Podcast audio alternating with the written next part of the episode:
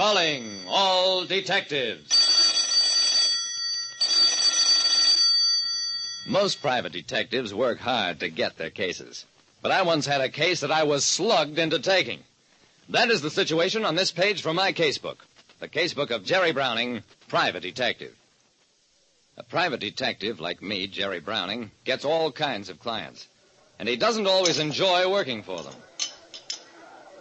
Klondike Joe Weevil was probably never west of the Mississippi, but the cash registers at his barroom reaped a golden harvest. At Klondike Joe's, bankers and pickpockets rubbed elbows, which made it a doubly good place for a private detective to visit once in a while. Hello, Jerry. I'll buy a drink. I turned to find Gouge Henderson standing behind me. Gouge was big, ill-tempered, and got his nickname from his habit of trying to thumb out the eyes of people who annoyed him. Well, thanks, Gouge. I'll have a beer. Hey, slowfoot. Two beers. Make it snappy. Huh? Here's how, Gouge. I know how. Drink your drink. We'll go to work. We'll go to what kind of work, Gouge? I got a case for you, so hurry it up. I pushed the beer away. Nothing doing, Gouge. I don't want a case from you. Gouge frowned, flexed his fingers. Are we gonna have trouble, Jerry? I hunched my shoulders. If you make trouble, Gouge, I guess we'll have it.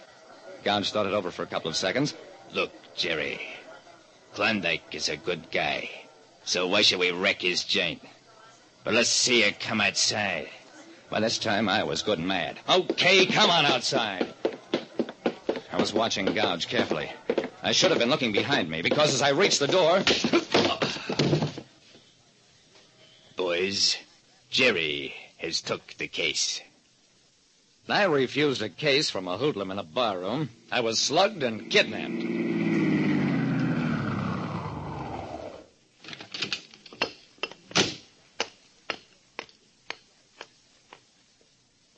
When I came to, I found myself lying on a couch in what seemed to be a large, well-furnished room. I moved my head a fraction of an inch, saw that four men were sitting in easy chairs across the room. I tightened my muscles and... I ducked under hands that grabbed at me, and with my fists, elbows, and feet dealt out plenty of punishment until the weight of numbers dragged me down and pinned me to the floor. A big, red-faced man stood over me. Browning, do you know who I am? I stared up into his face. Yeah, you're Tom Medvale. You're wanted for murder. That's right. Only I didn't do it, Browning. I've been framed. I need an honest man to prove it. Well, listen to me. Make these hoods let go of me. Okay. Let them go. I got up, looked at the hoods who'd scrambled back out of reach. Well, listen to you, Medvale. But the first time I catch Gouge Henderson, I'll twist his head off his shoulders. Boy, Jerry, wasn't me that slugged you. Outside, all of you. I had to bring you here, Browning. There was no other way to do it. Now, listen. Most of what Medvale told me I already knew. He owned a big gambling house out on Woodhaven Road. For a while, there were rumors that Lefty Buchanan, the mobster, was trying to move in on Medvale. One evening, Buchanan came out to Medvale's place for a conference. There were shots, and Buchanan lay dead on the floor of Medvale's office. But I tell you, I didn't kill him. Somebody shot him through the window. Browning... would I be fool enough to kill him in my own place? I thought about that. No, I don't think you would.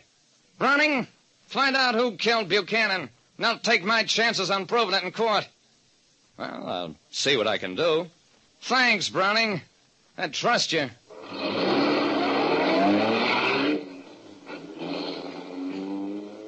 Medvale had a man, not one of those who'd fought with me, drive me back to town. The first thing I did was go back to Klondike Joe's place. Klondike? It's easy for a place to get a bad name if the boss lets hoodlums hang around the doorway and slug customers as they come out. Browning, I don't invite your trade, and I figure to struggle along without it. Okay, Klondike, if that's how you feel about it. I knocked him back against his glassware, strode out of there feeling a little better... and a lot puzzled. Klondike Joe had the right connections, made a lot of money, should have been above letting small-time hoodlums waylay his customers. A thing that couldn't possibly happen without at least his tacit consent. The next morning, I decided to go down to headquarters, get a line on how much of a case there was against Medvale. But when I got there... Medvale? Oh, he's going to the chair, Jerry. We grabbed him last night at his hideout in Lake Valley. You did? Where did you get the tip, Dawson? Lieutenant Dawson grinned, poked me playfully. You're a great kidder, Jerry. I don't know how you did it, Jerry, but I want you to know I sure appreciate it. See you later. So Dawson thought the tip on Medvale's arrest came from me, which also meant that Medvale thought so, and that pretty soon everybody in town would think so.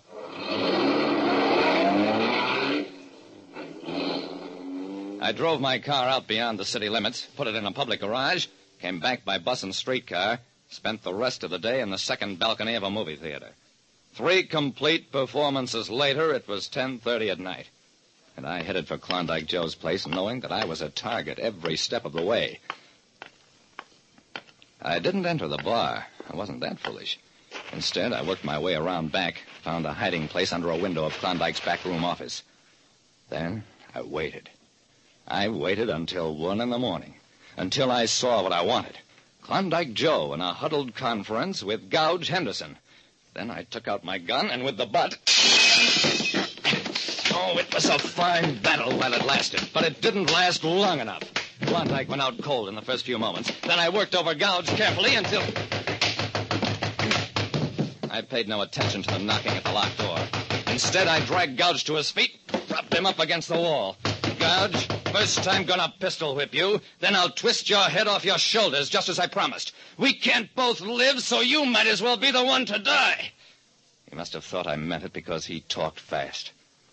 Yeah? Klondike Joe is the killer, of course. His success made him ambitious, so he figured out a plan to take over both Buchanan and Medvale by shooting Buchanan and letting Medvale burn for it. He had Gouge Henderson's help by promising to let Gouge run Medvale's roadhouse. It was Gouge who betrayed Medvale to the police, led them to believe I was phoning in the tip, so that when I was shot, it would look like gangland vengeance for betrayed confidence. Like I said, in this business you don't always pick your clients. But you can always pick your enemies. Listen next time to Calling All Detectives, mystery drama, mystery quiz, and a chance for you to match wits with yours truly, Jerry Browning, private detective.